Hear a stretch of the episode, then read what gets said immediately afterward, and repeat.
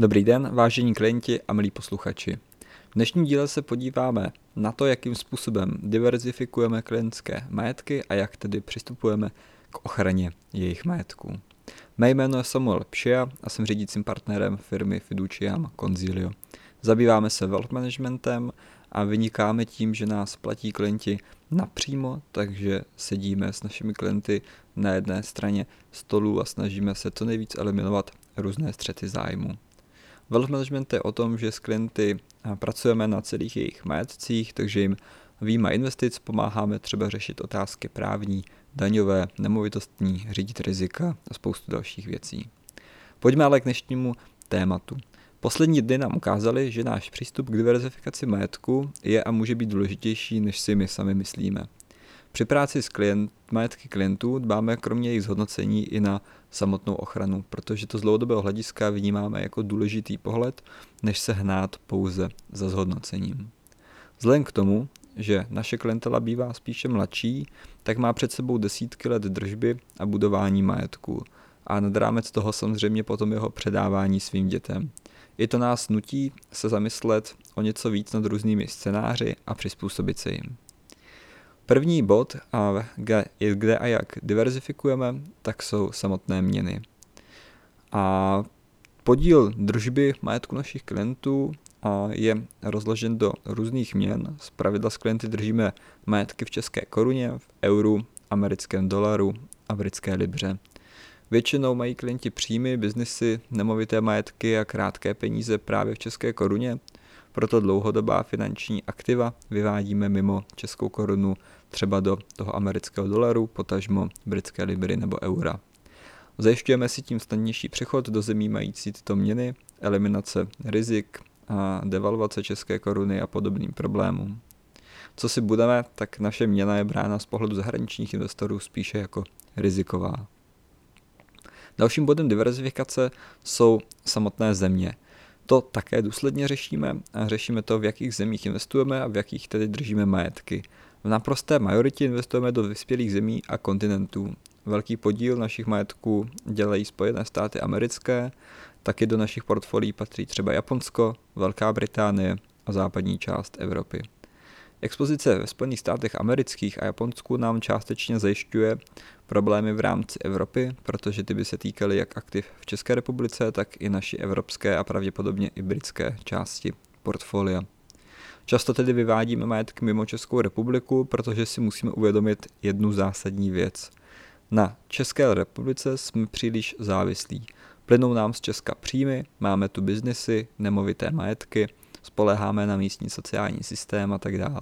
To všechno jsou v našem životě důležité finanční operace a byla by být jedna z nich v ohrožení, může to mít na majetky našich klientů větší dopady. No a ty mírníme právě tím, že investujeme mimo území, ve kterém přirozeně máme zmíněné závislosti. Dalším bodem diverzifikace je závislost na jednom aktivu. Toto je zásadní věc a právě se díváme na to, jestli naši klienti nejsou příliš závislí na jednom typu aktiva. Ve většině případů jde hlavně o nemovitosti a jejich biznesy. Spousta klientů má velkou část čistého mění právě závislou na nemovitých majetcích či expozici ve vlastní firmě. Postupně tedy s firem vyvádíme prostředky tak, abychom tuto závislost snižovali, případně krotíme rozšiřování nemovitostních portfolií. Závislost na jednom aktivu je poměrně riziková v tom, že konkrétně třeba ta, co jsem zmiňoval, jsou nepřenositelná, navíc se mohou značně ovlivnit i změny právní nebo daňové. Závislost na jednom aktivu je i tedy riziko likviditní, protože se může dlouho aktiva ten klient zbavovat a převádět jej do peněz. Dalším důležitým bodem je samotná povaha aktiva. Bereme to jako takovou poslední záchranu. Minoritní část majetku totiž alokujeme do aktiv, u kterých se domníváme, že jsou mnohem méně závislé na systému. Jsou tedy špatně omezitelné a naopak velmi dobře přenositelné a potažmo využitelné všude po světě. Konkrétně pracujeme s dvěmi typy aktiv, a to s fyzickými slidky zlata a s bitcoinem. Bereme ale na vědomí i jejich nevýhody a rizika a navíc slouží pouze pro specifické situace, tudíž jsou zastoupeny v rámci jednotek rozhodně v portfoliu zásadně nepřevažují, ale patří tam.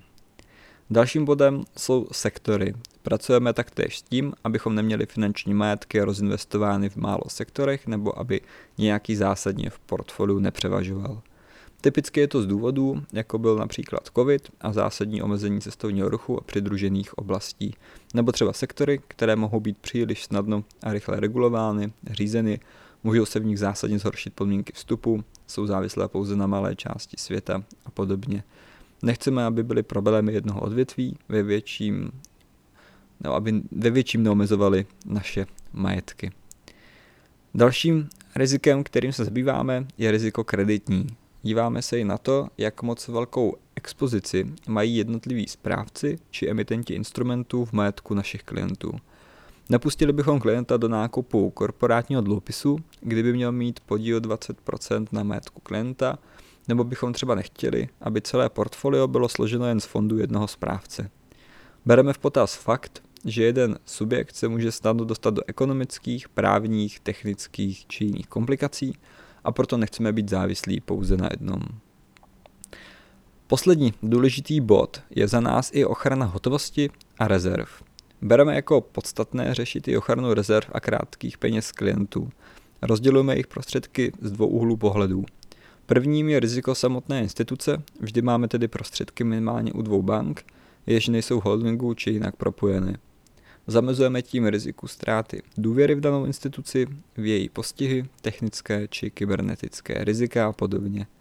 Taktéž tím snižujeme riziko toho, že klient nedopatřením nechá svůj účet napadnout a přijde o prostředky. Druhým úhlem pohledu je pak riziko samotného majitele účtu. Pokud jsou tedy klienti manželé, snažíme se, aby měli každý účet na své jméno a rezervy byly mezi ně rozloženy, nebyly jenom na účtu jednoho z nich. Zamezujeme tím situacím jako umrtí či koma, a tedy zhoršení dostupnosti peněz pro druhého, kdyby rezerva nesplnila svůj účel. Tak třeba tím zamezujeme situacím jako vydírání, blokace prostředků a tak dále. No a co říkáme, to sami děláme. Netvrdíme klientům něco, co neděláme, ba naopak. Já sám mám aktivity v České republice, a to třeba podnikatelské, investiční byty a jiné projekty.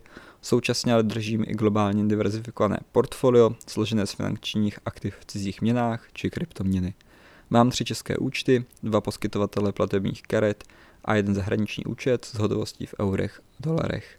Na nic nespekuluji, ale kontinuálně buduji majetky eliminuji možná rizika a držím se plánu. Toto je tedy a přístup k diverzifikaci majetku našich klientů. Věříme a doufáme, že spousta z těch pohledů je pro vás přínosem a, a donutí vás možná se třeba i zamyslet nad tím, jak právě ke svým majetkům přistoupit. Pokud byste se rozhodli nebo chtěli se dozvědět více o tom, jak se k těm majetkům dá přistoupit ve spolupráci s námi, tak nám dejte vědět, zavolejte nebo napište, my se s vámi spojíme, potkáme se nebo dáme společný call a probereme vaše očekávání, náš přístup, to, jak máme nastaveny podmínky, jaký by byl proces té spolupráce a posunuli bychom se případně dále. Děkuji tedy za poslech dnešního podcastu, no a přeji vám zbytek, hezký zbytek neděle.